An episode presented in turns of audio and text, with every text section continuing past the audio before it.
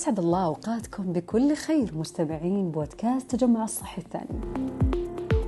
كانت عندك مشكلة صحية تعاني منها وما تعرف أفضل مكان رعاية صحية تتوجه له؟ فتتوجه إلى مستشفى خاص أو حكومي وبعد التشخيص قرر الطبيب المعالج بأنك تحتاج العملية لحل هالمشكلة. وأكيد بيكون في فحوصات تسبق العملية. أكبر مشكلة تواجهها وقتها أنك بتضطر تحجز للتحاليل وتحجز للأشعة وبعدها للعملية. وعدة زيارات. وهذا أكيد بياخذ وقت طويل وجهد. هل مسار الرعاية الاختيارية بيحل هالمشكلة؟ في هالبودكاست رح نعرف أكثر مع قائد مسار الرعاية الاختيارية واستشاري جراحة العمود الفقري الدكتور عبد العزيز بن شبرين. حياك الله دكتور. الله يحييك أختي مريم يعطيك العافية. أول شيء في البداية دكتور أبي تشرح لنا مفهوم الرعاية الاختيارية؟ وش يقصد فيها؟ طبعا زي ما تفضلتي آه، في السابق كان المريض لما يعاني من مشكلة صحية آه، في الغالب ما يعرف وين يتوجه قد يضطر إلى استفسار آه، من هم يعانون نفس الحالة أو يستفسر من أي طبيب في العائلة يعرفه أو يتوجه إلى أقرب آه، مركز خاص أحيانا يكون فيها جهد للمريض بدون الوصول إلى التشخيص. أحيانا المريض قد يستنزف أموال قد يستنزف جهد قد يضطر للسفر. بسبب إنه آه، مو عارف إلى أين يتوجه. الهدف من آه، الرعاية المخطط لها والرعاية الاختيارية هو وضع مسارات تتيح للمريض معرفة إلى أين يتوجه.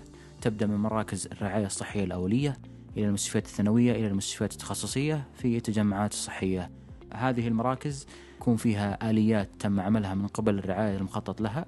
الآليات هذه تبدأ من استقبال آه، المريض في مراكز الرعاية الصحية آه، بعد كذا في شروط معينة آه، لتشخيص المريض في أدوات وآليات يتم توفيرها في المراكز الصحية الأولية.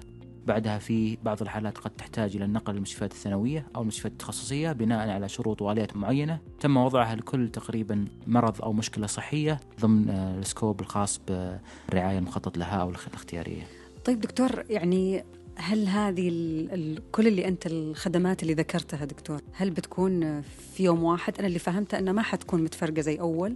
بتكون مختصرة ويكون المريض من أول مراجعة له حيعرف كل شيء يعني أو يعرف إيش البرنامج العلاج اللي راح يقدم له في نفس اليوم. هل هذا صحيح؟ كلام صحيح. آه، طبعا هدفنا هو توفير جميع الخدمات اللي يحتاجها المريض في يوم واحد أو على الأقل عدد زيارات أقل حسب الممكن يعني. طيب دكتور لو مثلا في مريضة شعرت بألم في الثدي وراجعت ال- العيادة كيف لو أخذنا آه، مثلا حالة ألم الثدي كمثال وش الإجراءات اللي تقدمونها؟ جميل. طبعا آه، عندنا عيادات متخصصة اسمها عيادات زيارة اليوم الواحد لعيادة الثدي موجودة في المستشفيات الثانوية وموجودة في المستشفيات التخصصية. مرتبطة مع مراكز الصحية الأولية. على سبيل المثال آه، المريضة اللي كانت تعاني من ألم الثدي في السابق كانت تجتهد تذهب إلى مكان خاص تسوي بعض التحاليل في أماكن وفي وأحيانا الأشعة تأخذ وقت على بال ما تسوى الآن وفرنا في عيادة زيارة اليوم الواحد. على سبيل المثال في مستشفى اليمامة آه، يوجد زيارة اليوم الواحد. المريض بنفس اليوم راح يقابل الطبيب المختص في آه، مشاكل الثدي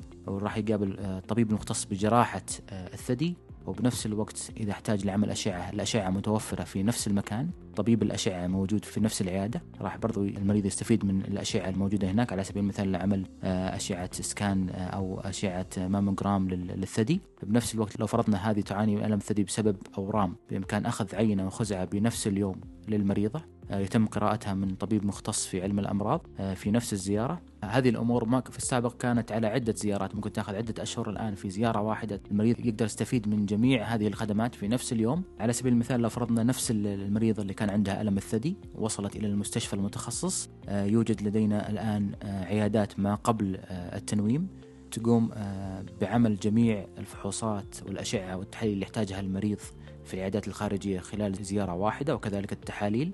ويعرض على أطباء التخدير. وبعد ذلك يتنوم الم- المريض وهو قد آه، عمل جميع الفحوصات المطلوبة خارج المستشفى قبل الزيارة. في السابق كان المريض يتنوم فترة طويلة. قد يجلس في المستشفى أحيانا أسبوع إلى عشر أيام عشان بس يسوي التحاليل والأشعة الآن كلها يسويها وهو واقف في يوم واحد. بعد كذا يتنوم المريض. قبل الإجراء الم- المتخذ لو فرضنا على سبيل المثال العملية بعد العملية أيضا يكون هناك فرق خاصة آه، بالألم فرق خاصة بالعلاج الطبيعي فرق خاصة بعلاج وظيفي آه، فرق خاصة حتى في الرعاية المنزلية بحيث أن المريض مباشرة بعد انتهاء إن شاء الله المشكلة الصحية مباشرة يغادر المستشفى بأسرع وقت وعنده آلية وبرامج للخدمات فيما بعد آه، خروجه من المستشفى. قائد مسار الرعاية الاختيارية واستشاري جراحة العمود الفقري الدكتور عبد العزيز بن شبرين يعطيك العافية.